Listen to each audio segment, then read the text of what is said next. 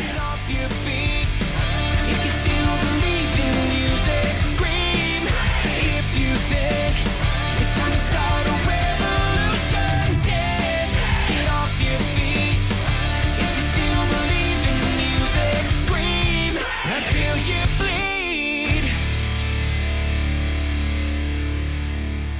Thank you for checking out this episode of Raised on the Radio. If you like what you hear, do us a favor and go to whatever podcast app you use and hit that subscribe button. If you like to watch your podcast, we have a YouTube channel as well. Go check us out there and leave some likes and some comments and get in on the conversation. While you're at it, give us a like and a share on the socials and tell all your friends about Raised on the Radio. A little side note here for you musicians and artists out there. If you like the beats you hear on the show and need some inspiration or would like to get a hold of one of these beats, make sure to hit up our good friend Ace Ha at Ace Ha Beats on YouTube and at Ace Ha Beats on SoundCloud. Raised on the Radio has a brand new promo code for one of the best nutrition and supplement companies in the business for you to use. In today's world, it is tough to navigate through the craziness that is the supplement industry. It's also easy to get caught up in the crazy labels and promotion instead of really knowing the ingredients in the products and the quality of the product. With True Nutrition, whatever you're looking for to satisfy your health and wellness needs, they have you covered. They even have a whole section of their site that is dedicated to vegan, paleo, keto, and dairy free products. Just go to the newly revamped truenutrition.com. Look at all of the great products, place your order, and when you go to make your payment, type in ROTR in the promo code box for 5% off of your entire order. You won't regret it, and you'll never have to question the quality of your supplements again. Raised on the Radio's listenership continues to grow with every episode. We are always looking for great sponsorship and collaboration opportunities. If you or anyone you know has a business they are trying to grow and want to jump on board with us, email us at raisedontheRadioSTL at gmail.com. We would love to connect. If you would like to get a hold of Patrick Blair or myself, you can reach out through email or on the social medias. You can reach us at raisedontheRadioSTL at gmail.com or on the Raised on the Radio's Facebook, Instagram, Twitter, and TikTok pages. We also have a website where you can find all of our content. Head on over to raisedontheRadioSTL.com. As always, if you have any questions, concerns, comments, or topics you would like to get our thoughts on, don't hesitate to reach out. And now let's get into this episode. Hey, everybody. Thank you for checking out this episode of Raised on the Radio. I am one half of this show. I am Colt Brocato, Patrick Blair in Zoomland as usual. I have a question for you, sir. Um, Okay. music albums wise, what's your take on live albums? Do you like live albums? Is it something that you're like, I'll listen to that once, or do you do you not like them at all? I like them. I think it just depends on who it is, and no, I, I mean if it's a if it, if it's a live album from a band I enjoy, yeah, absolutely. But would you listen to it more than once? Like, like, like Um, if, if you have the choice of, okay, I'm gonna listen. Listen, I- or watch, watch is a different thing for sure, totally different. because you get the crowd experience and all that kind of stuff too. Uh, I'm talking just listening. Here's why I ask because uh, you know that Linkin Park is putting out their 20th anniversary of the Meteora Meteora album, and it's like a One of their one, of my least favorite records by them, by the way. no We'll way, that in a second. really? Wow. Yeah. Uh, Good. But Sorry. anyways, so this I don't know if you've looked at this, but this is a big record and it has a lot of just like that last one they put out, it's got a lot of live music on it and stuff too. Yeah, yeah, yeah. And I was just thinking that's fun and all, and Linkin Park is one of my favorite bands of all time, but I don't know that I would ever like more than a couple of times listen to an actual live record. You never listened to that live in Texas I did. CD? I did. Okay. But That's a good one. But again, I would rather watch the you know watch it Well, sure. than to listen to it. And if I am going to listen to you know a, a hybrid theory or a Meteora album, I would rather listen to the regular album than listen to him sing it live. Yeah, I mean, but that's such a good. That was such a well done live DVD and live CD. That's true. That's true. I could listen to the CD. I still have it somewhere. Yeah. I could still listen to it. Um, and I did listen to it when I got it, but it was so well done. And th- dude, if you got if you think about when that came out, how well produced that was, and this is before, you know, like people complain about tracks these days, but th- dude, that band did all of those like all of that stuff without tracks. Now they had DJ Hahn or whatever, and he added a lot a, a huge element of what made that band so palatable to just everyone. I think is the elements that he brought to the table with the electronics, with the the mixing, the production that he did. But yeah, that's that's such a masterful live performance within itself, and then the DVD and the CD to come along with it was Mhm. great. I, I- dude, I I wore that thing out. Was I was was- so pumped for that tour. That was, Was it- from the Summer Sanitarium tour with Yeah. Metallica. Was that 03, 04 probably? I want to say 03. 03? Okay. We've talked about this before, I think, because I, think so, too. remember specifically when it got announced, I was like, I was trying out for a band. And I went to like a tryout for a band the day that it got announced. And these dudes were all like Linkin Park haters. They're like, why would they put Linkin Park and Mudvayne on a show with, or no, I think it was like, I think they were pro Mudvayne, pro Deftones. Not so. Oh, they, they hated Limp Bizkit and Linkin Park. But like, why would they lump in Deftones and Mudvayne with Linkin Park? Linkin Park. I'm like, kind of all ruled to me, dude. I think that's a great fucking tour. like, I was, I was like, but I'll keep my mouth shut on this one. yeah. I didn't join that band, obviously, but uh, yeah, that was such a well done live CD. Can I, I'll tell you, I'll clue you in a little secret. The fir- the one of the very first CDs I owned, uh, and I listened to it, but I, I was young, young, young, young. But I listened to it over and over and over. Was a Woodstock '69 live CD. Interesting. C- CD out. or cassette tape? Yeah, it was the CD. It was a CD. Okay. I got it. I got it for like a birthday or because I remember telling. It might have been from my parents, but I, I can't remember. But I remember telling them like I really love Jimi Hendrix. I really love like so. And Jimi Hendrix had the you know the Star Spangled Banner, and Purple Haze were on there, and the like you know they had like uh oh god Joe Cocker was on there. Like it was great. It was a great fucking CD. Yeah. But you know live from 1969, was, you know and this wasn't like a remastered version like it was the tracks from but it was so great i wish i know i have that somewhere too. I need to find that. I'm sure you could down you could buy it on I'm itunes sure, yeah. now but i don't know if i want to do that. I'd rather just rock it old school. Yeah. but I, dude i wore that thing out. I wore it out. I listened to it. But this is like you know this is my days of like locking myself in my room and listening to music for hours and hours and hours. Yeah. with the lava lamps bro and the fucking oh, yeah like yeah Did you have a black light? Are you telling me you had like a black light and black light posters I or anything not. like that? I did not have. No, no, no. I didn't get that crazy, but I had. You know what I had was I I put you know lights up in my room like Christmas lights, yeah, and a lava lamp and yeah, yeah. I had a lava lamp at one point. set the set the mood. Yeah. Yeah. I spent a lot of time in Spencer's Gifts. that and there was this place that I think it was the only one, but I used to live for going there. It was called Spicer's. It was called Spicer's Five and Dime, and it was basically like a Spencer's, but they had more. I, I guess more. It's hard to explain. They had a lot more magic stuff there. Okay. Like if you wanted to do magic, that's where you would go to buy little like gag magic stuff. okay. I don't know. I don't know why I remember that. Anyway, it doesn't matter. But uh yeah, with Linkin Park, how do we start talking about them? The oh yeah, they're releasing they're- the yeah, live yeah. the live okay, yeah, yeah. Uh, you know, I mean, eh, I'll tell you what, if they uh, one of their better live performances and I think really set them apart from everybody during the time was when they played Rock am Ring 2005. Have you ever watched that? I think so. You need to go if you have it you need to go watch that because it was they brought it was right after they did the uh the cd with uh jay-z. Okay.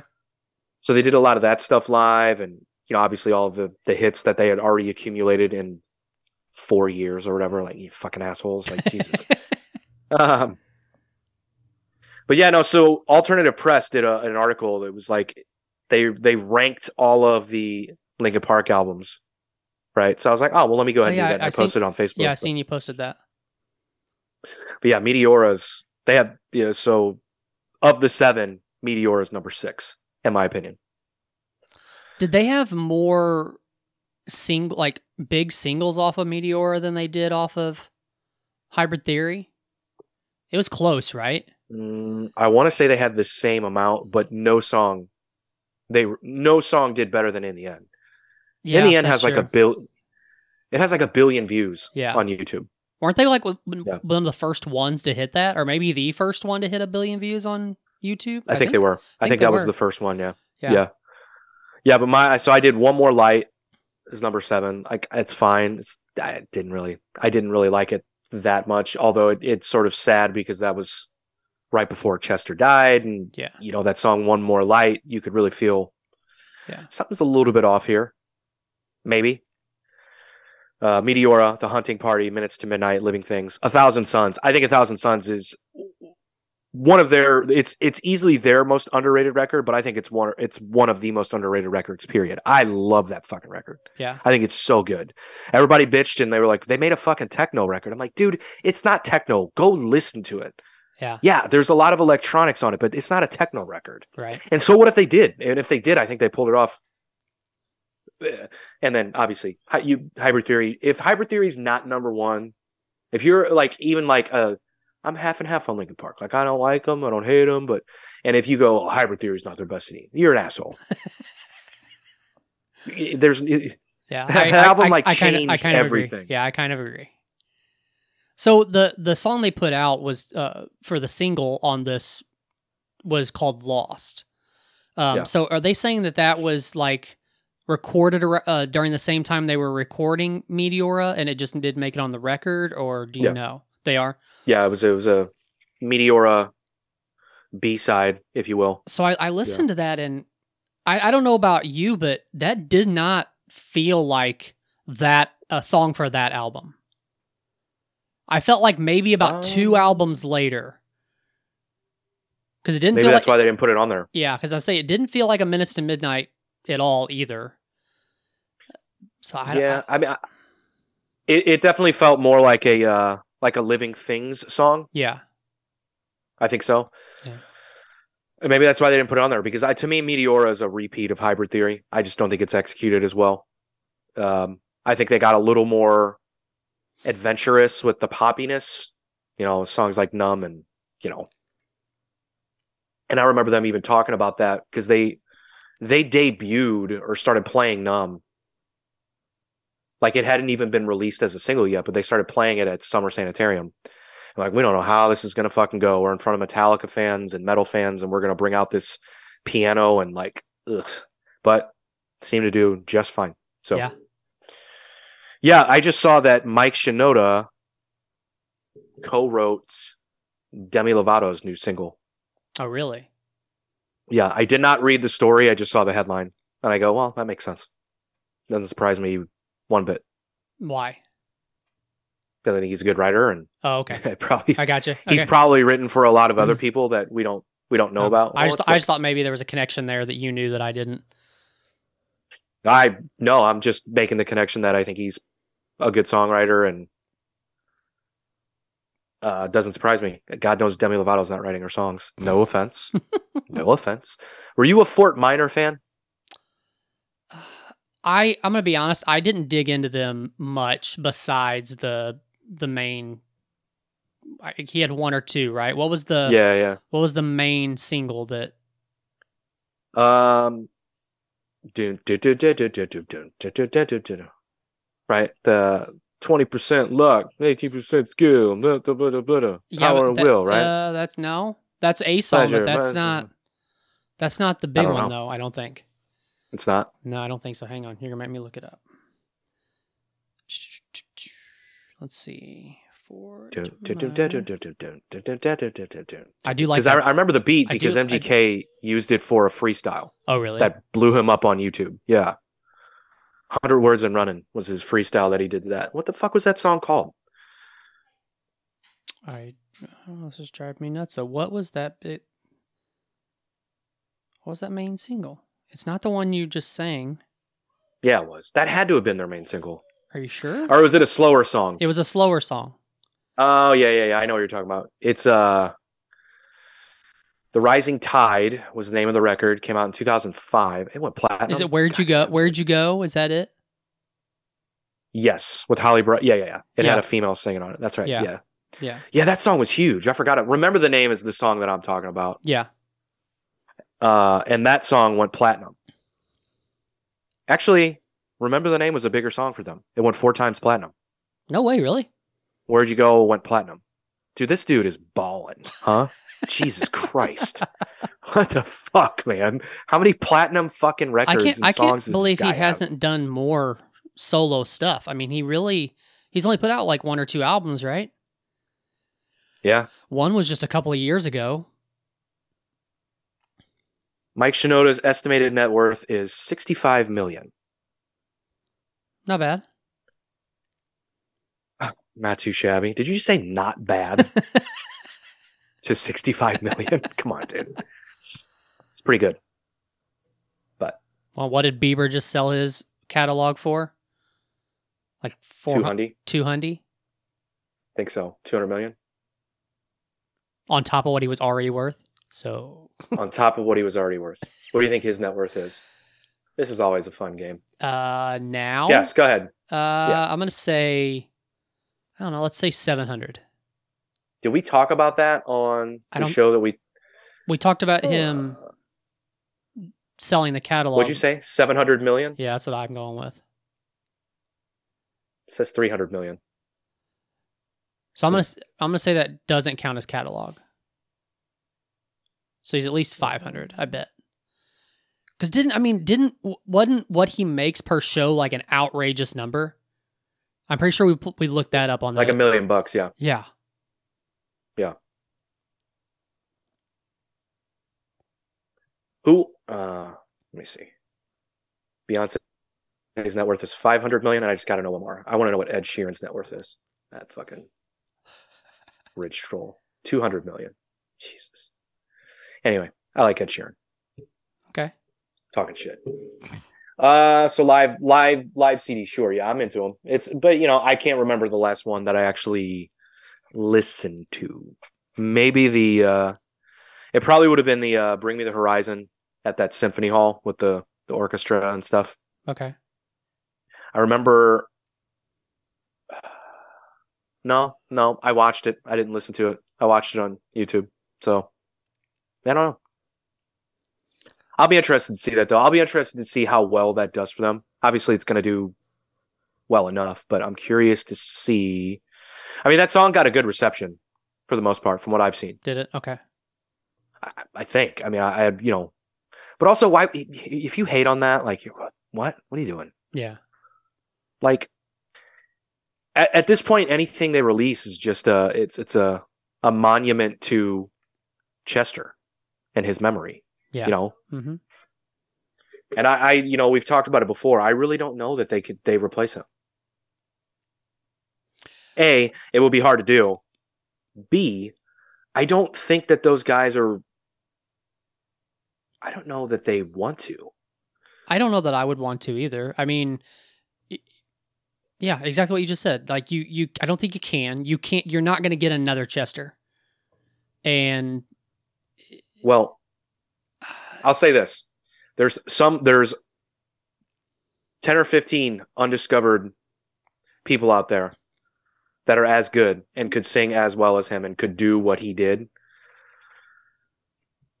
Let me just say this: none of them are are established Yeah. musicians. Yeah. they're not people we know, right? They're they're it's it's a journey type situation. It's the it's the kid doing karaoke somewhere or whatever, you know.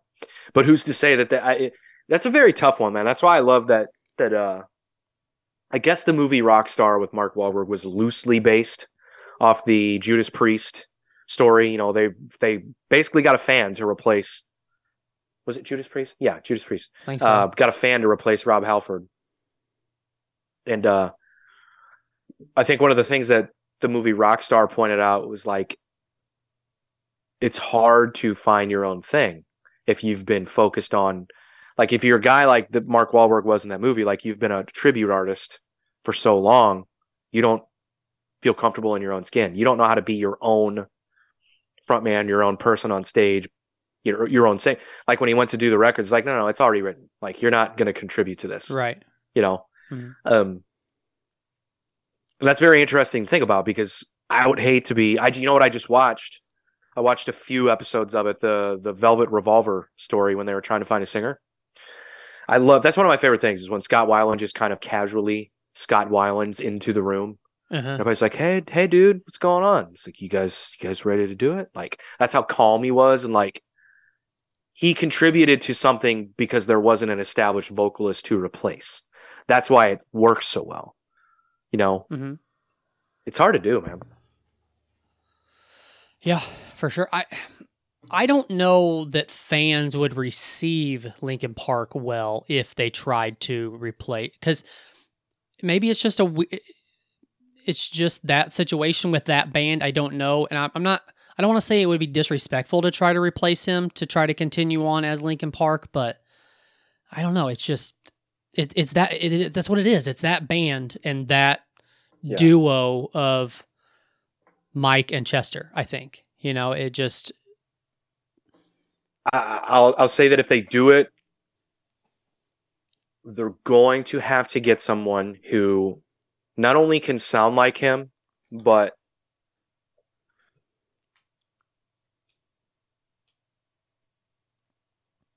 can have. I think the person they replace him with will have to sound like him, but also have a eerily similar personality on and off stage. and see. I almost think You understand what I you understand what I mean by that? I think so.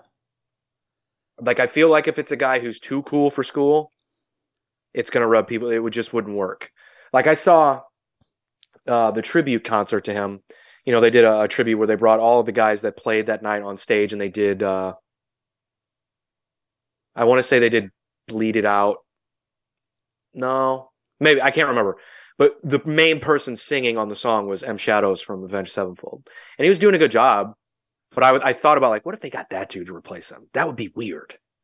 And I know that like I watched an interview with him in it recently. And I was like, that dude is so down to earth. I was not expecting that. I guess I'd never watched an interview or heard him speak Mhm. other than on stage.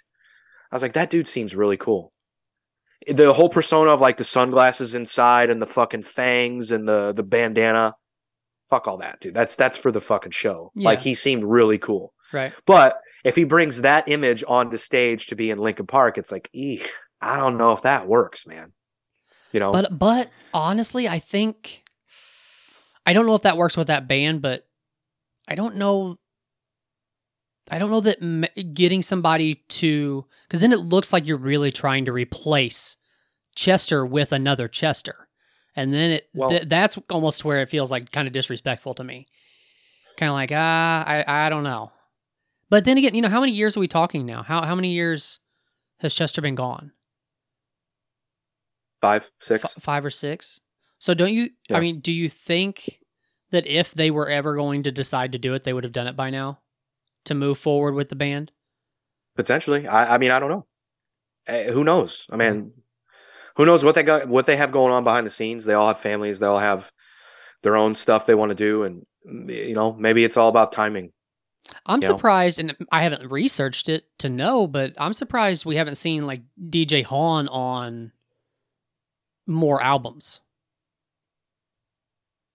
Yeah, they're they're they're. uh, That's what always struck me as like. uh I don't know. Interesting about that band is they they when they came out they were lumped into a genre of music that was considered to be edgy and heavy and kind of you know I don't know uh, what's the word I'm looking for uh, degenerate a little bit um, because of the other bands that were out at the time like Limp Bizkit, Korn, and they were like art kids, you know, like they were Yeah. they, they were eh, you know they looked the part, but they definitely weren't what they looked like Yeah. you know? You know eh, so I, they're very very interesting uh to me. I i i don't know. I don't know who like m shadows like i said he was singing well whatever he was doing with them but i, I don't know if he could pull it off vocally even. He's a good singer. I'm not saying he's not good but chester's just it's hard to replace. I don't know. Yeah. M Shadows is unique in his own way, though, I think. 100% yeah yeah he's another guy like ah that's that's tough to do Yeah. And i don't know uh, you know, I, I'm very, I'm incredibly envious and jealous of guys who have that natural uh, gravel in their voice. Yeah. I've never had it. Uh, I've always been a clean singer. I can get it, um, you know, at my peak and stuff, but I've never had it. Um, and it's not something that you can fake. It has to be natural. It has to feel, it has to sound like it came from an organic place. If it sounds forced or fake, it's, it's, you know, I- and I've had people try to make me fake it. And as guys, it's not, you just, you don't understand. Like, uh, so I, I'm definitely like M Shadows is one, Chester was one, you know, uh, I there- well, there are tons of guys. but- I, I always go back to this. I know I've said it on this podcast a thousand times, but you know, when that um the dude came in for three days grace and was trying to sound like Adam Gontier, like he can't. he was trying to have a grav you know, a gravelier voice and stuff. And I'm like, man, this is not working for me at all. Yeah, it's it's it's you know when someone's trying to sound like that. It's Yeah. easy to tell, and you know when someone that's just that's just coming from their gut. Yeah. And I always said that about that guy. Like I would never. He would be like, "Give me, give me any karaoke song. You know, you get me drunk and make me do karaoke, but don't give me a Three Days Grace song. I'm not. I'll pull it off, but I'm not gonna. It's not gonna sound like Three Days Grace. It's it's, it's gonna sound like a karaoke Three Days Grace, which is fine. But yeah, he's just got a weird thing with his voice, and he always got lumped into the like the "rrr, shmurr, rrr," like Creed and shit. And I'm like, dude, he doesn't sing like that. It always pissed me off when people would like. They are butt rock. Don't get me wrong, but it pissed me off when people would say that he was that type of singer. He's not that type of singer at all. Like if you go listen to the, I mean, my favorite record is that One X record. I just think Yeah. it's so underrated. But listen to songs on that like No More and dude, that dude. That's a that's a really powerful, you know, from the pit of your stomach type voice. That, Yeah, it is. Yeah, again, I get I get jealous. I get jealous over guys like that because it's so it sounds. I mean, everybody, anybody who can sing, like it, it should be not effortless, but easy for them to sing in key and and and you know not be pitchy and like make it work. Yeah. But then there's attitude and there's tone, like I've talked about, and you know, uh, I would I'd be interested to listen to some Three Days Grace, just vocal tracks, no music behind it. That would be a fun listen. I'm sure you could find them. Yeah, I'm sure. So I'm gonna look right now. so we're talking, you know, music that came up around like oh oh three, oh four, oh five. What do you think about the new Story of the Year track, 2005? Uh, it's good. It's good. Uh, I like I like what it is. Exactly. That's my thoughts. I like what it is. Yep. Um, it's them saying we fucking love what we do. We don't care what you think about what we do. You don't care what you, we don't care what do you have to say about our past, what do you have to say about our future, or what do you have to say about the present. We do this for us. That type that type that type of message, and I, I love that. And you know, it was funny. I was chatting with someone about it. I was texting with someone about it. And they made a comment, and I was like, hey, you realize that's a little bit insulting, right? But they said it sounds like he's like, I like the, he, dang it, I gave away, well, I gave away the, the person was like, I like the song, but it sounds sort of like a midlife crisis song. Like a I don't want to grow up song. I'm like, what's wrong with that? That's what music is supposed to be. That's It's what that's what be- that band is too. yeah, absolutely. so I was like, that's kind of insulting, don't you think? And they're like, well, no, I don't mean it to be insulting, but it's like, I, how do you, he, I guess they were saying, like, do you think people will perceive it as that? And I go, so what? Who? Who gives a fuck? Yeah. Uh, okay, you're not a fan. Fine, move on. But like, but also it's a good song, and it's coming from a record that already has incredible songs on it. Like, that, dude, that record's gonna, that record's gonna be sick. Dude, War So- is really freaking good. Yeah, no, it's it's they. I don't know what happened. I don't know what clicked with them. Is the like it feels like a different inspiration. That that's just what I hear. Being someone who's listened to them forever and um, knows them a little bit, has seen them live dozens of times. Like it feels like there's a different kind of inspiration and a different feeling with these songs. It almost feels like we're keeping it's it's like it's like a we want to keep this alive type mentality, and you can hear it in the music. Yeah. and I think it's sick. I think it's great. Yeah, no, that that song's great. And the video, a lot of that footage you're seeing in that video is what got them to where they were when they got signed and got, you know, it's what got them popular in St. Louis for sure, and it's what got them noticed outside of St. Louis. Yeah. All the antics on stage, off stage, the goofiness, the playfulness, the, you know, um, the we don't take ourselves too seriously type mentality, that type of thing. Yeah. Um, and, and they, to be honest with you, they were the blueprint for so many bands in St. Louis. And I think I remember telling you this story on the show, but there were a couple of bands, I'm not going to name them obviously, that I remember meeting the guys in these bands and they really looked up to story story of the year in the beginning, like as they were getting signed. Like I said, story of the year was the blueprint. So these bands wanted to essentially, they thought they could just sort of recreate the story of the year success model. I'm going, yeah, it's not going to work that way, but okay. And I had a couple of them like preaching it to me, and I'm like, I- I'm not in story of the year. I don't do backflips on stage, guys. like I'm not like I'm not going to be able to do that, Yeah. you know. And I don't want to sound like them either, coming from the same city. Yeah. That's I'm still trying to establish myself in the city. I don't want people going, oh, straight to the ripoff. I don't like, but then after after Page Avenue came out, they get all this success. They dropped the second record. Those bands were just fucking haters, just hating on them left and right. Like, it's like, what's wrong with you guys? You guys should have. I don't know. I was inspired by Story of the Year, but these guys were like, Hate, trying to hating use- as in a jeal- as in a jealousy thing. I don't know. I yeah, I mean, I don't know. I think it probably came from a jealous place. I think it was just sort of dick measuring. Well, another you know another thing we've talked about before, but it's kind of interesting in that in that sense is that a lot of times record labels want like are looking for a certain sound at that time, right? So like like multiple bands that sound the same. So you have people like trying to push you to sound like Story of the Year. Okay, well Story of the Year blows up. Our record label's going to be looking for other bands in that same city to be like, "Oh, you sound like Story of the Year. Let's do this." or it, do you not or do they not want multiple bands that sound the same coming out of the same area because they don't think that's going to be successful i don't know it's interest it's an interesting thought I don't think they're going to look for bands that sound specifically like one band, but they'll look for bands that fit into a, a genre that's really hot at Right. the time. Yeah. Pop punk, you know, the emo, screamo, you know, story of the year fits into the screamo. yeah Um, I don't call it a phase because those bands never went away. New bands came out every year after that whole thing. After it wasn't mainstream anymore, anymore, new bands. There were dozens and dozens of bands that came out that were considered what I considered to be the same good bands, but the same type of bands. Um, and they definitely wouldn't go to a city like, is there another band from the city that sounds just like this band? right You know, yeah well you I've know, heard of it before.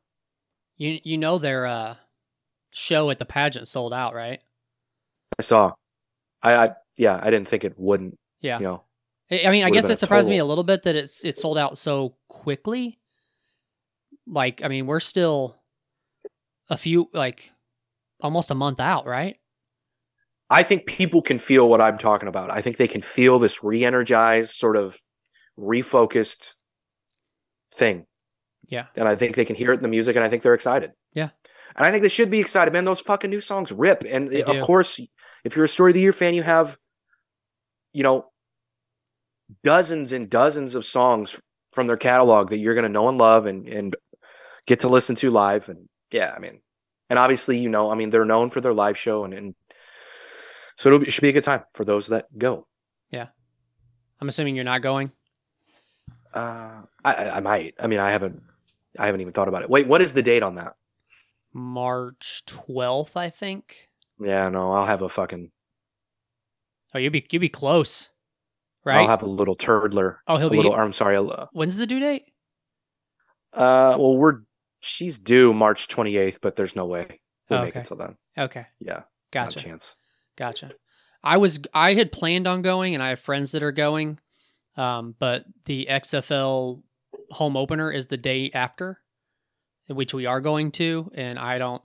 I'm uh too old to do back to back situations like that anymore. Plus, you know, I have the travel time to St. Louis twice, you know, two days in a row. I don't think that's happening.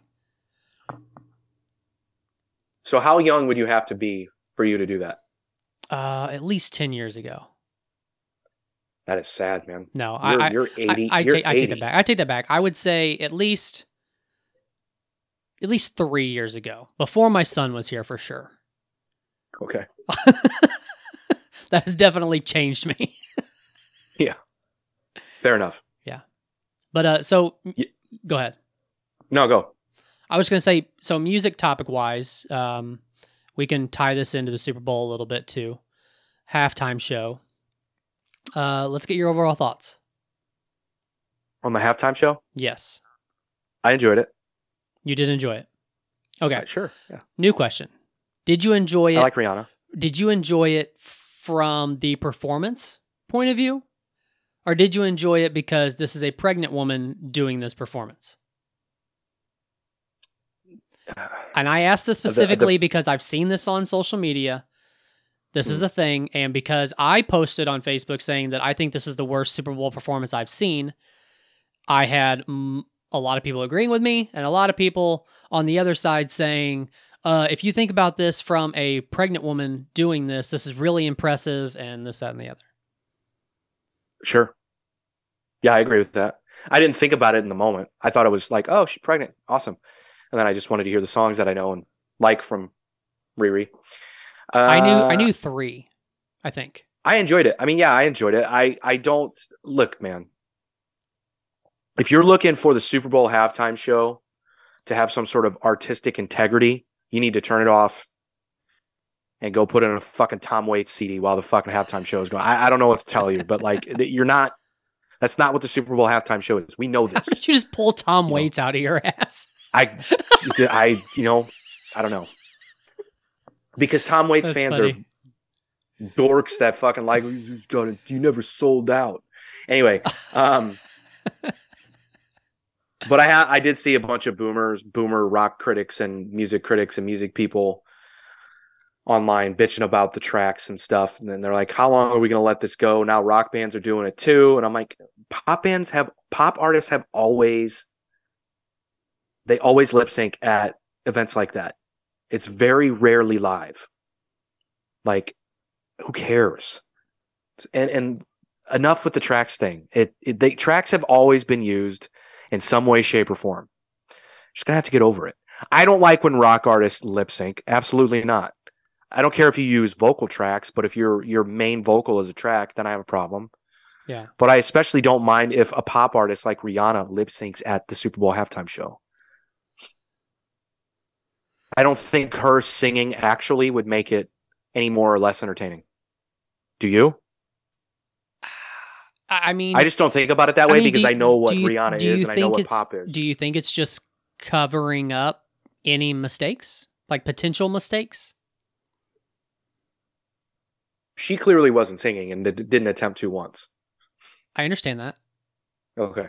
So, Tracks uh, are, so are I'm- there. I'm, I'm, okay, no. What I'm what I'm saying is is that the lip syncing in general, you're on a Super Bowl performance. Like you don't Yeah. want any mistakes to happen with your voice in general. So that's what I'm asking: is the lip syncing because you're trying to cover? Not, I didn't mean cover up when I said that. I meant avoiding any by lip syncing. Yeah. You're avoiding any potential, you know, screw ups with your voice or anything like that. I think you're reading into it too much, man. It's I think it's- just I think a it's question, just a- a question. No, I, I get it. I get it. I, I think it's just uh, traditionally speaking, that's what the Super Bowl halftime show is. I will tell you a time when people did actually sing, and it's one. It's probably probably one of my favorite Super Bowl halftimes. Is uh, the two thousand what was the Super Bowl? The Super Bowl that the Ravens and the Giants played. Was that ninety nine or 2000? Two 2000? 2000 because it's the year after the Rams won. So that would have been two thousand Okay. and then the Rams won again in 2001. So 2000, it was Aerosmith, Britney Spears, NSYNC, and Nelly. You remember that one? Ah, vaguely. I need to go back and watch that again. Nelly came out and did his "I'm a sucker for cornrows and manicured toes." Like Yeah. I was like, "Oh, dude, this dude is wild."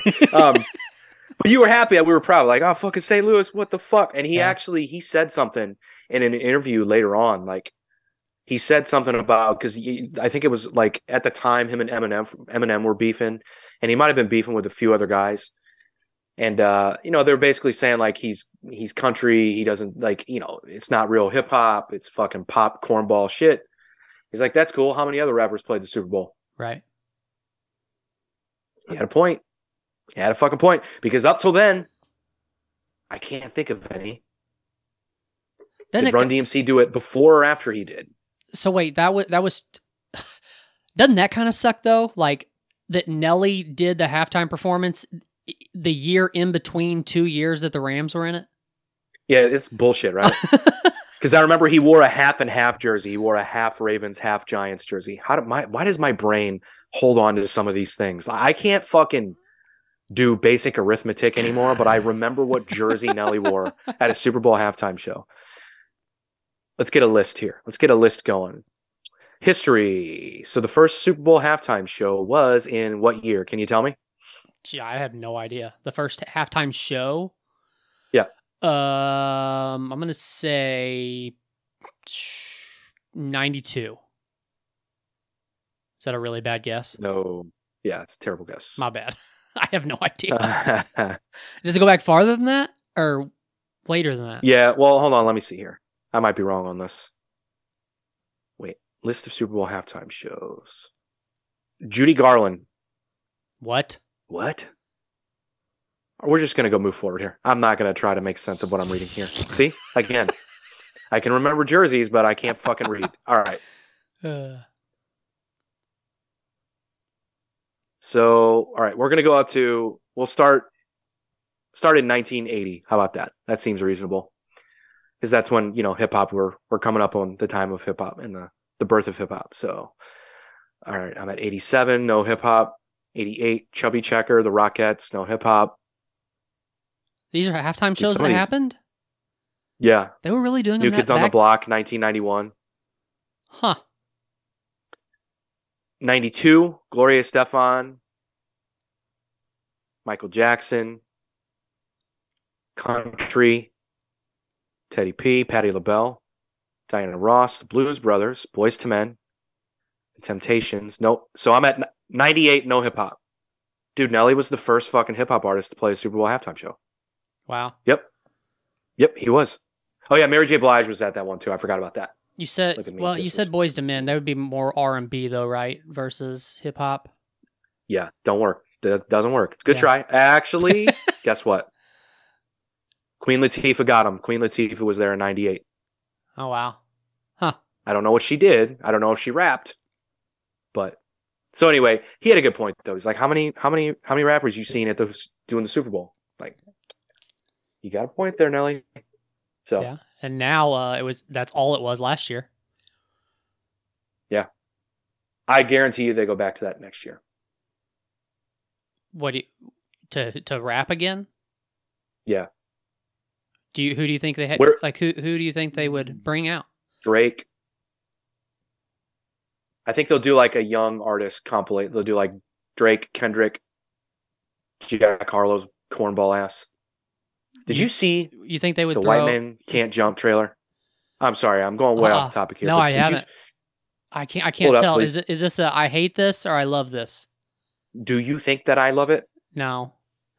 But is I, I don't even know who's we I, we vaguely talked about this right in the past like that this yeah, is going Jack to be Harlow having. is playing the Woody Harrelson character. Oh yeah. So upsetting. I'm out. I won't. This, you know, I know I told you, you know, I told you I hate watched you people. I Mhm. will not hate watch this movie. I am. Did- hang on, did you finish that? I did. We did. Oh wow, how did that go? I hated it. It Why- sucked. why did It you- pissed me off. why- it made me angry. Why did you finish it? We started and we finished it. We didn't. We just fucking. All right, let's. Go We there. had Chinese food and we watched that terrible movie. I Oh, probably should have asked this earlier, but how much cash do you have on you? Did you not bring enough money to cover this game? I brought like 80 minus 60. You ready? Born ready. What's up with your boy? He's almost done. I'm like the P.T. Anderson of basketball psychological warfare. Who is P.T. Anderson? Our greatest living director. Spike Lee is our greatest living director. Spike Lee's not even a good Knicks fan. I knew this was a mistake. Rated R. Oh God, kill me. That was Just all. Kill me That was awful. Why? Kill why me did you make me watch that? Why are they doing Okay. this to me? I don't know. This is that was awful. I'm telling you, man, they remake Back to the Future. Not Back to the Future 4. I'm talking about a remake of the original. I'm fucking storming the Capitol. I'm, I'm doing something. Like I'm ma- I dude, I can't take this shit anymore.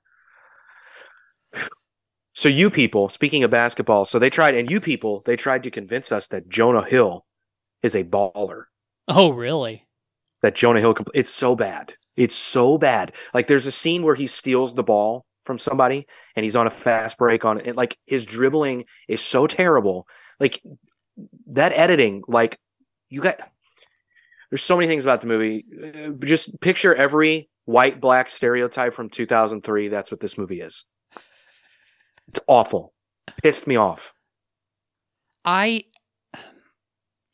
especially in like sitcoms and stuff, like I understand what they're trying to do, but it drives me insane that they try to make like like kids or adults either way do sports that clearly they're on TV for a reason. They're not on a basketball court for a reason. Why are you going to make them dribble on camera and then somebody try to steal the ball from them or something? Like this is the worst representation of basketball ever. I get angry when I see actors that are not athletic playing athletic roles. I get pissed. I get Yeah. I get mad. Yeah. I we've talked about this before. Like one of the worst sports movies of all time is it's it's it's universally beloved by people and I don't get it. It's Bull Durham. I hate I hate that movie. A because it's a rom-com, but B because the baseball playing in it is so bad. Yeah. Tim Robbins, like, what is he doing? Short arming the ball and like is goofy delivery. I get angry about that stuff, man. What what what do you think the mo who what do you think the most convincing sports movie is? Where the actors clearly look like they've played a sport before, played the sport that they're portraying in the movie. I mean, does it have to be a, a like a, a playing a sport, or could it be It like be- boxing or something like that? yeah, it could be whatever. I don't care. I mean, I don't know about like most convincing, but I mean, I know that there's you know quite a few movies that I've seen where like Southpaw, like Jake Gyllenhaal, you know, put in the work for that movie. Um, He put in the work, but do you think he looked I mean, he's not going to look like a, the best fighter in the world to someone who is a boxing fan, like a I massive. mean, I love that movie. fan. Don't get me wrong. Yeah. I mean, he looked he looked good. He looked good. Yeah. He looked like he trained. Like Mark Wahlberg in The Fighter looked like he Yeah. trained and looked like he actually had like form, Yeah. right? Like yeah, he didn't look bad. Have you seen the new George Foreman movie trailer? no, So I actually sent it to my buddy who who was a fighter, and I I was like, "Hey, watch this and let me know." Like, this seems odd because at times during this trailer, he looks like the guy, the actor looks like he can throw punches, and then it sometimes it looks like what the fuck. It, it looks like a third grader in a playground fight in like the 1950s. Like, like what is happening? Watch that. We don't need to watch it now. Do we know? Do we know the Uh, who's the? Uh, do we know the actor who's playing George Foreman? I he's in uh he's from the show Atlanta. That's the only thing I know him from, and I haven't really. I've watched like three episodes of that show, so I, I and I to be honest with you, I had to look it up. Like, I don't remember seeing him, so maybe he came later than the episodes that I watched or before, and he's not. I, I have no idea. Um, I'll watch it. I'm interested. Yeah, I think George Foreman's got a cool story, and I, you know, I'd love to watch it. But uh, so convincing. So you said Jake Gyllenhaal. Who who else? Who else? I knew you were going to say that for some reason because I know you're you're that's your your man crush, Jake Gyllenhaal. I do like Jake Gyllenhaal. Um, Yeah, I knew it. I'm trying to think of.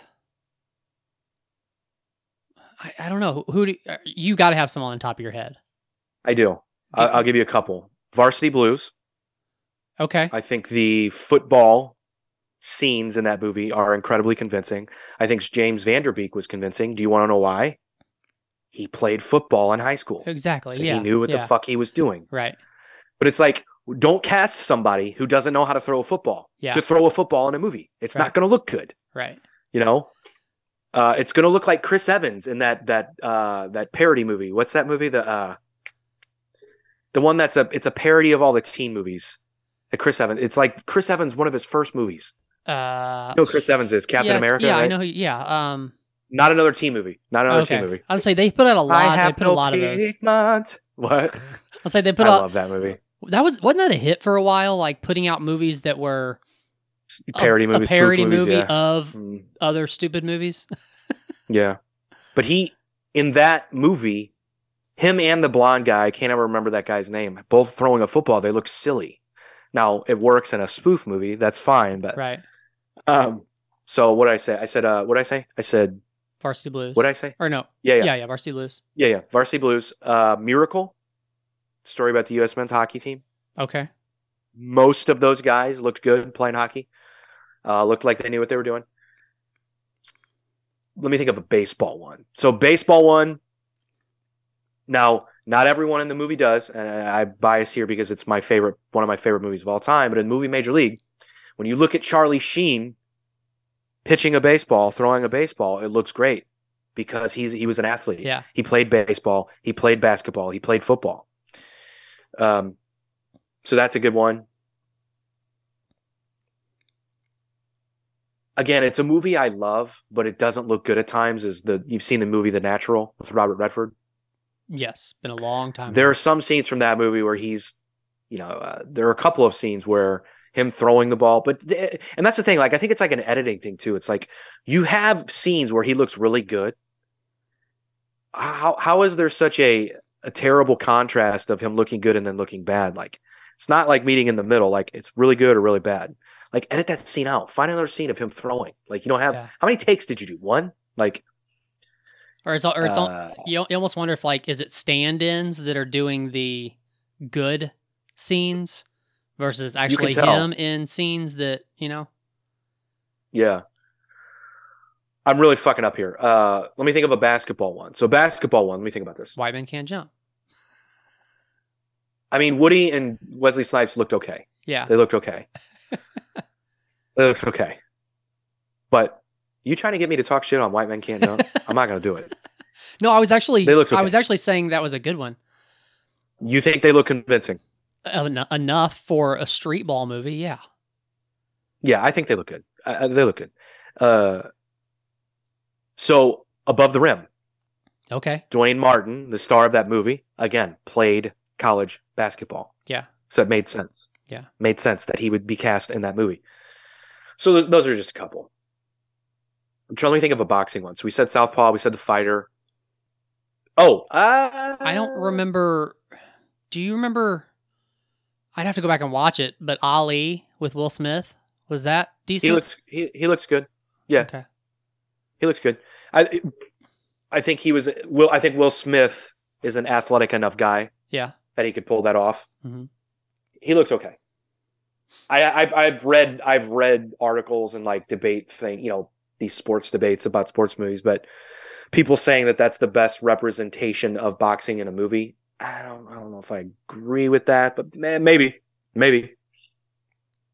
I'll tell you if you want to see some bad, another one like like Bull Durham, bad, but it's it's a movie I love still, just because it's nostalgic for me. Have you ever seen the movie Wildcats? Mm-mm. It's from the 80s. Goldie Hawn coaches a inner city high school football team. It's got Wesley Snipes, Woody Harrelson, Mykelti Williamson, you know, Bubba from Forrest Gump. Yeah. Well, Mykelti Williamson plays the quarterback. And dude, whew, homeboy, homeboy did not play sports as a kid, man. He looked really bad. And a lot of the guys in that movie did, but it's a fun movie. Hmm. Uh, yeah, but like Wesley Snipes, like he, he's been in a football movie, he's been in a basketball movie, but that guy's athletic as fuck. He's a martial artist. Like he right clearly can hold his own. I want to say I got to watch it again. I always forget about it, but have you seen Bleed for this? It's the story about it's the movie about Vinny Pazienza. Miles Teller plays him. oh no i want to i haven't seen it You yet need to see that. Yeah, it's really good. I I think it's a great. I think it's up there for boxing movies. Um, but I don't know if I've talked about this on the show before. But all these boxing movies and fighting movies, they always have the the most endearing like savior of the movie, like the most endearing character, and the the person that saves the movie and makes it like go from good to great is the coach or the trainer. Like if you think about Southpaw, you got Forest Whitaker, Mhm. uh, the fighter, you have Christian Bale, like it's fucking unbelievable performance. And then in Bleed for this, Aaron Eckhart plays um, Kevin Rooney, Okay. which is a guy that trained Vinny Pazienza, but also was Mike Tyson's trainer. And like, dude, Aaron Eckhart is so good in this movie. He like for me, he's like the standout uh, person. It's but if you if you but then if you go down the list of like and Rocky, you know, he had Mickey. Like Mickey was a huge part of why Rocky became Rocky. You know, it's kind of funny if you think about it. But I guess that's kind of, I guess that's fighting, right? You have to have to have the trainer that motivates you and make sure you're in shape and get you fight ready. I guess. I guess that's the idea as to why it works all the time in movie in these movies. But I don't know. Oh, but Forest Whitaker's the trainer in the the Foreman movie. Oh, okay. So Okay. I will say this: Vince Vaughn does not th- know how to throw a dodgeball. doesn't know how to throw a football either. He was in Rudy. He had a stand-in throw a football for him because you could see him running, and he runs like a duck. Yeah, not very athletic, Oh, that's funny. but he loves sports too. Like if you, if you notice, like a big theme of all of his movies are Chicago sports. Mhm. You know, so good for him. Can't throw a dodgeball. Yeah, he. Yeah, short arms it. Uh, Ben Stiller wasn't very athletic looking either, was he? no, the most athletic looking one was actually the the chick. Yeah. Yeah. Like you could tell she's probably actually thrown a softball in her day. Yeah, probably so. You know that's uh that movie. you know that's uh her who she is, right? Um Marcia Ben Brady. Stiller's wife. Is she really? Yeah. You know she was Marcia Brady, right? That's crazy that that's what you know her from. that's so fucking that, like I'm sorry. she was in Saved by the Bell. oh, really? I did not know that. One one episode. One episode. Okay. Again, the things that I retain. Yeah. It's very sad. well, let me ask you this. So, Saved by the Bell made me think about it. But uh, what are what are some shows that you're? I don't want to say guilty pleasures. Let's not do that because guilty pleasures are can be they can it can go different kinds of ways. But so like, what is a show or shows, TV shows that you like that you're you hate that you like them? I hate that I like them. or you're just embar- you would be embarrassed to say like yeah i actually like that show Um see like my wife said well are you embarrassed that you're such a saved by the bell fan and i said emphatically fuck no Well, that- shows well that's my the best. that's my point. Boy Meets World is my you should my, be my show.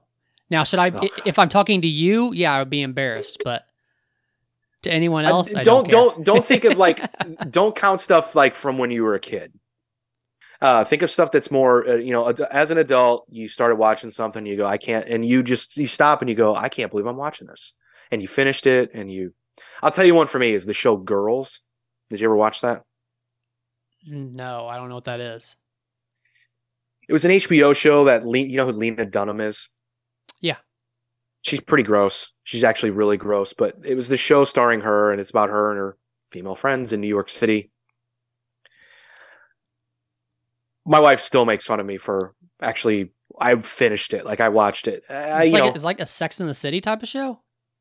Mm, yeah, no, well, no, it's not as like. uh It was a little more dramatic. No, Okay. a lot more dramatic than that. But it Okay. still had like comedic moments.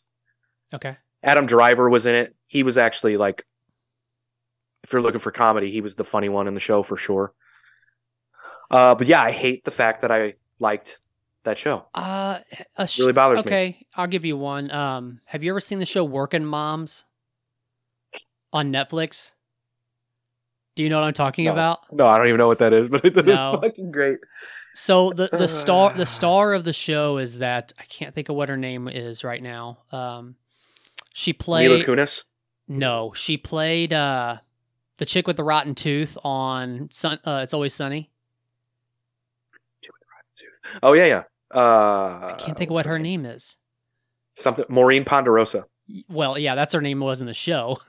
I don't Yeah, know I don't know her. her real name. I yeah. don't know her fucking real name. Yeah. I know her as Dead Tooth or Maureen Ponderosa. But yeah, so she, it, yeah, that maybe that that might be might be my the show because I actually did finish that. what is Uh, that about?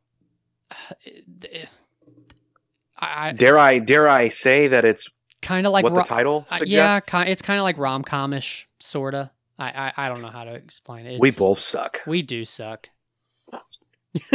girls is like I can't like other than girls. Let me think. Uh, like I'm not embarrassed that I watched Law and Order SVU.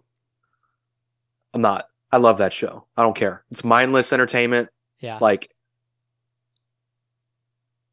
oh, is there another one like that though? I can't. No, I don't. I don't know. Yeah, I don't know. um, have you watched Dahmer?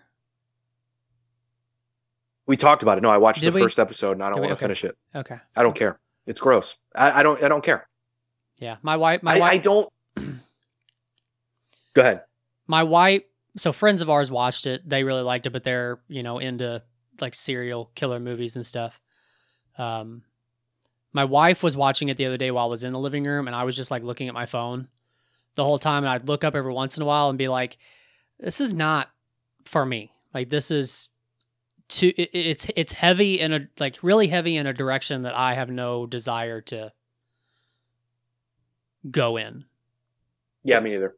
Uh, to to me, the show. Just, I, I, but again, I didn't finish it, so I don't know. But just from what I gathered in the first episode, like they really try to dig deep on his dad and like his childhood. Uh, but I don't think they did a good job of that. I think it was this guy's gross. He's always been gross, and the people that raised him are gross. And you're just going to be grossed out. Yeah. Like I didn't. I didn't feel I know what they were going for. Like they tried to like with the opening scene where he meets the guy in the bar and he brings him home and they try to make you feel I did this is not just me. They try to make you feel uneasy and sort of like ugh, like Mhm. uh, you know, a little bit sort of like I maybe scared but on on edge a little bit. I didn't feel that way. I was just like, can we get to it already? So you gonna fucking eat this guy or what? Like I, I hate this. I don't like this.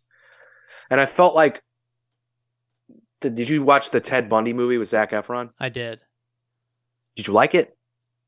I liked it for what it was. I liked it for what it was, but I felt like with that story and that guy, there was a story to tell. Yeah. Does that make sense? Like with Dahmer, I feel like that it's just he was a fucking gross piece of shit. And Like, and, I- it, and it wasn't it wasn't like that big of a story to to do this about, I think.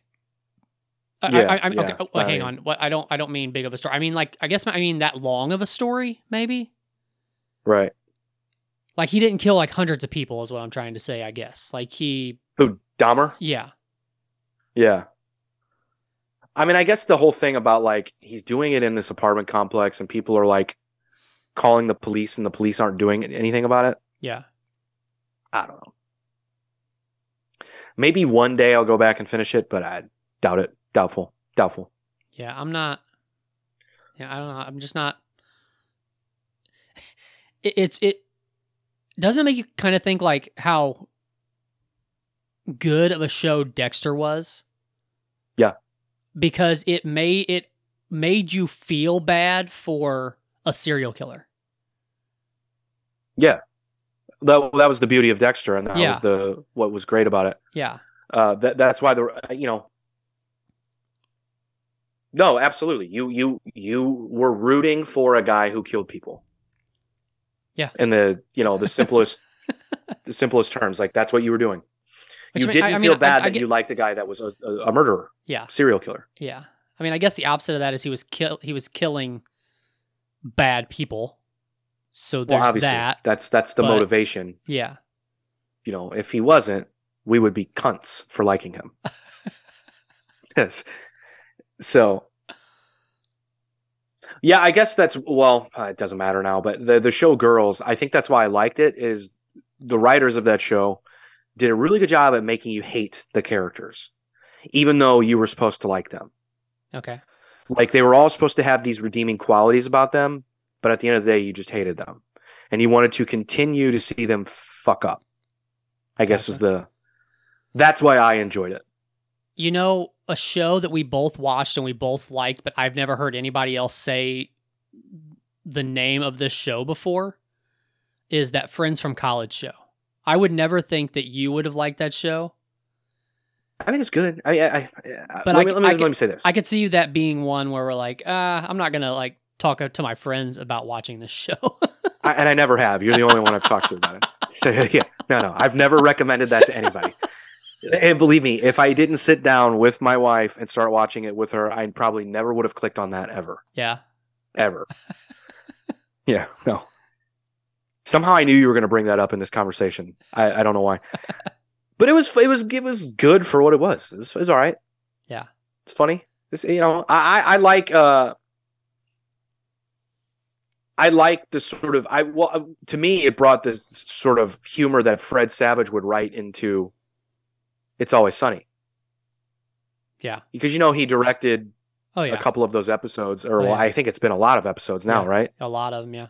Yeah. Uh so I felt like a lot of that humor was kind of brought into that show at times, especially with his character and his partner and their interactions with people like um so I, I there you know it, it had its moments. I liked it. I would like to know what Fred Savage's net worth is, dude. His, his catalog is huge. Did you just say Fred Savage had a huge catalog? I did. Fred Savage net worth. Been doing it a long 30 million. Not too shabby. Not too shabby. I mean again, yeah, not too bad. He's only 46. I thought he would be older than that. How old was he in Wonder Years? I mean, a kid. He's an actual kid, dude. He was a I know. child. I actor. know, but What do you mean? uh, he's earned back end points on a number of shows that have sold for huge amounts in syndication. Fred directed 20 episodes of Two Broke Girls, 14 episodes of Modern Family. Oh, wow. And 19 episodes of It's Always Sunny in Philadelphia. hey, I'm going to tell you right Yeah. now. Uh, I'm blaming this on Al Coretta. I've been watching Modern Family, and it's a really good show. Or was yeah, my really wife started watching it recently, and I watched one and a half episodes with her. It's okay. I'm not crazy about it. Really? No. Yeah, no. It's okay. I mean, there's some annoying characters in the show, but like the show overall, I've never been big on the type of show where like they they sit in front of the camera and talk to the camera and then go back to a scene and then come back and talk to the camera and then go back to the scene kind of thing. But this show does it for me. I don't know why. I want to give you a fun fact, but I think I might be wrong, so I'm going to look it up. Give me one sec. Fun potential fact. Yeah. About that show. Oh, okay. Did you like Married with Children? I mean it, it. It was okay for the time. I'm sure it doesn't hold I- up I- I- now. I watched an episode recently, like it was on TV, like regular TV, and I was doing stuff around the house. And uh man, I'm like, ooh, this doesn't hold up at all, does sure it this doesn't. is not. Uh so the role that Ed O'Neill plays in that show yeah. was originally supposed to be cast for Craig T. Nelson. in, in mo- his role in Modern Family. Yeah. Do you know who Craig T. Nelson is? Why I, I know the name. Why I can't put a face to it though? Who is he? You remember the show Coach? oh, really? Yeah, I don't see it. Ed O'Neill's a way better, way better choice. Yeah, that would have been not good. Yeah, I remember hearing about that somewhere. And then originally the role uh what the who so who's Phil Dunphy in that show? he's the dad. I mean, he's the he's the one married to uh, what's her name that used to be Mrs. Fawn. Okay, yeah, yeah. So that was uh originally supposed to be Matt LeBlanc. Ugh, can't see that either. yeah, right. Dude, have you seen any of the uh like random sitcoms that he's in. So like there, there's no, no, God, no. there's a there's a phenomenon, I guess you'd call it, of a bunch of different characters in different Yeah. sitcoms that get put into other sitcoms. Like together. okay. You know what I'm talking about? Like uh Yeah, so do you remember the show Yes Dear? I know. uh, Yeah, I never watched it. Okay. Well there's I a- cannot stand that guy in that show. I've never seen him in anything else ever. He was in. th- He's the most annoying person. He was in the movie The Rock. He was the hairstylist. You remember that? Okay. I just want to know if you like your haircut. Hey, fuck you. All right.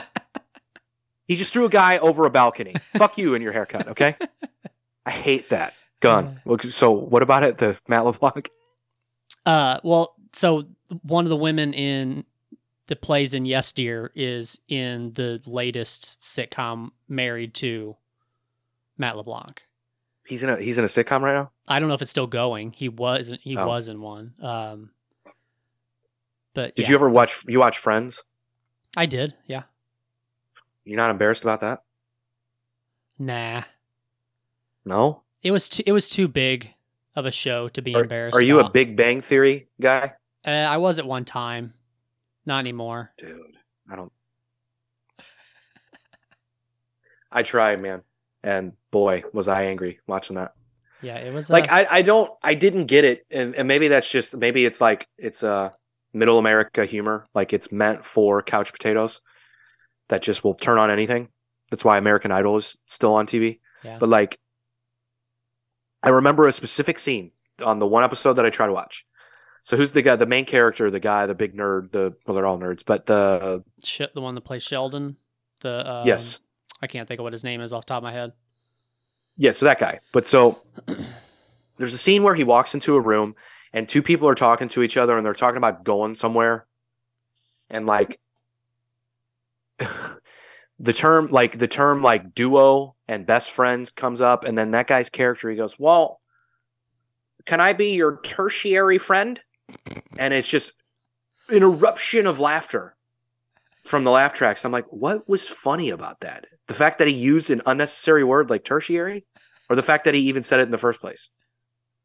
I don't understand what's funny here. And I immediately That- turned it off after that. That's some, like, that's what? something that Joe Rogan has talked about a number of times. I don't know if you heard it or not, but he said that if you, you would be disgusted if you would li- if you watch Big Bang Theory without laugh tracks. It's he's like Oh, it's just yeah. garbage. It's like it's terrible. I feel the same way about How I Met Your Mother, but you love that show. You're not embarrassed about that either. I huh? actually just started. I, I turned that on the other night, before, like when going to bed. Don't do what you're about to say. What? You started what? How I Met Your Mother. I not starting like. What were you gonna say? No, no, I thought you were going to say you started watching How I Met Your Father. Oh, we were God. to have to have a serious Uh, talk. I watched the first episode and it's garbage. Oh my god. Okay, good. Again, like I don't know who are those shows meant for. I don't understand it. Um, I mean, apparently people are still watching. well, clearly, what do I know? Yeah, absolutely. Uh, do you ever watch the? We we totally got off Rihanna quickly, didn't we? It's we like did. We, did. I, I threw the Nelly curveball and we're done for. we we can call it after this. But so like, have you ever watched the movies that made us on Netflix? I've watched a couple of them. Yeah, Did you watch the Back to the Future one?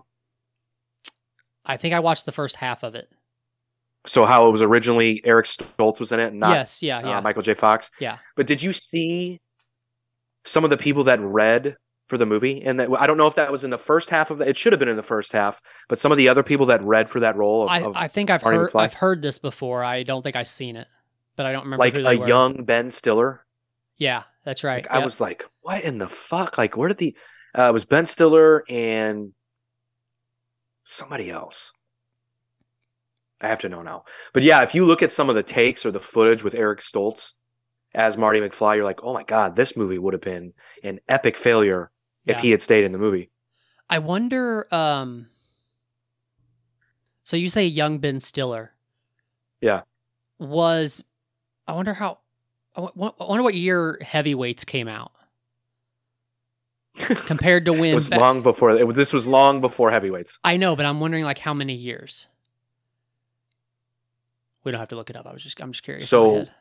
Back to the Future was 85. I want to say heavyweights was 95 okay. at least. Okay. Right? Probably so. You're probably right. So Ralph Macchio, Yeah. uh, John Cusack, Johnny Depp, Haven't heard the name John Cusack in a while. yeah, Charlie Sheen. Wait a minute. Jeff Goldblum was considered to play Doc Brown No before the casting of Christopher Lloyd. Yikes. What? Although Doc Brown is written to be much older than Marty and Eddie Murphy was under consideration to play Doc Brown. what? Gene Wilder, Doc Brown. Steve Martin, Doc Brown. John Lithgow. That would have been cool. I don't know. Eh. Yeah, there, there's only one. Eh, You just can't. Yeah. Just- you can't- yeah. Yeah. And they switched to the girlfriend. That was I don't know if you saw that in the first half of that. So like once they cast uh, Michael J. Fox, the girl who they had playing his girlfriend in the movie was significantly taller than Michael J. Fox, so they had to essentially fire her and replace her with someone shorter. That makes sense. Yeah. Did you ever watch The Office? No. I've tried I've tried, it's just not for me. I probably need to try again, You're- but I Maybe, maybe so. Yeah. yeah. I don't know. But I get it. I get why some people say that. I get why people say they don't like The Office. Did you I didn't like it at first. It reminds me of like the other shows like that. Um, I say that like that, and you're probably going to tell me I'm an idiot. Um, Parks and Rec. yes, Parks and Rec or the, Well, The Office was first. Community. The Office was before both of them. I know it was, but I'm just saying like they they all kind of remind me of the same thing. It's like just a bunch of Yeah. it's just a big cast of heavy hitters trying to make a TV show. I know that sounds stupid. Say but- that. Yeah, I mean that big cast of heavy hitters. I think Yeah. that's the title of the show. All right, let's do that. I'm good with that. All right. so to answer your original question, yes, I like the Super Bowl halftime show. I'm glad the Chiefs won. I, Uh, yeah, of course. Yeah, yeah, yeah. Uh, it was. I was very happy with how the game went. I think it was a very good. Like that. That's the kind of Super Bowl you want. I mean, people are a little bit upset how it ended. You know, with the the penalty call. And I would. uh, I you wouldn't have. I wouldn't have called it, but it was a call to make, It w- It was close enough to make the call. and It was close enough. and I think all the people who are hating on the refs or hating on the Chiefs for how it went down, there were a lot of calls that Philadelphia got away with too. Some big, yeah, dude, some think big about how many missed calls there are in a football game. Exactly. How And ju- many holds? How many? Yeah, like, dude, come on. Like, Exactly. And just be- it- because of the it, ti- because of the timing of one, with it being at the end of the game, that's when you think holding calls are probably going to happen the most because you're talking about you know keeping another team from scoring at the end of the game to win. You know what I mean? Like that's Yeah. when these players have to be doing everything they possibly can to keep these guys. And then after the game, that player that had the holding call admitted it. He said he it didn't was admit a, it. Well, he said it was a holding call. I was just hoping they weren't going to call it. Yeah, yeah. Well, did he say that? I thought he said I, I, I, I tugged on his jersey and hoped they wouldn't make the call. Oh, maybe He that's didn't what say he that- said. Well, I, I I thought that's what I remember reading. You might be right, But but, but, I either don't way, remember either, him either way, if, admitting that it was a. either way, if you say that, if you tugged on his jersey, that means you were holding him back from running. Yeah, but see, good for him, dude. Like that. That's that's. I like that. I like him being like, yeah, you know, I could have made a better play. yeah, Essentially, Yeah. like, good for that guy. I'm Yeah. sure his teammates don't appreciate that, but whatever. and you know, the Philadelphia fans don't appreciate that. right. Uh, Mahomes is a wizard. He is, and Uh, and we you know we we say that a lot, dude. Travis Travis Kelce is a stud. I cannot stand that guy. How I, I've never seen a player. He's great. I've He's never great. seen a tight end just become wide open all the time. Well, Gronk would be like, "Hey, dude, you ever watch me play? Well, he's also got some height. Is it a prerequisite for you to be a white tight end in football? You have to be a bro. Seriously, Probably. What did I tweet when Travis Kelce was talking? Hold on. I don't know. I've seen a lot of TikTok videos about Travis Kelce or about um like re redoing uh any time that Mahomes is talking with Travis Kelce Yeah. just coming up behind him. You the man, bro. You the man, bro. Love this guy. Oh, I said Travis Kelce straight out of a Trick Daddy video. Ready to get out of here? I am. Let's do it. Let's do it. We're out.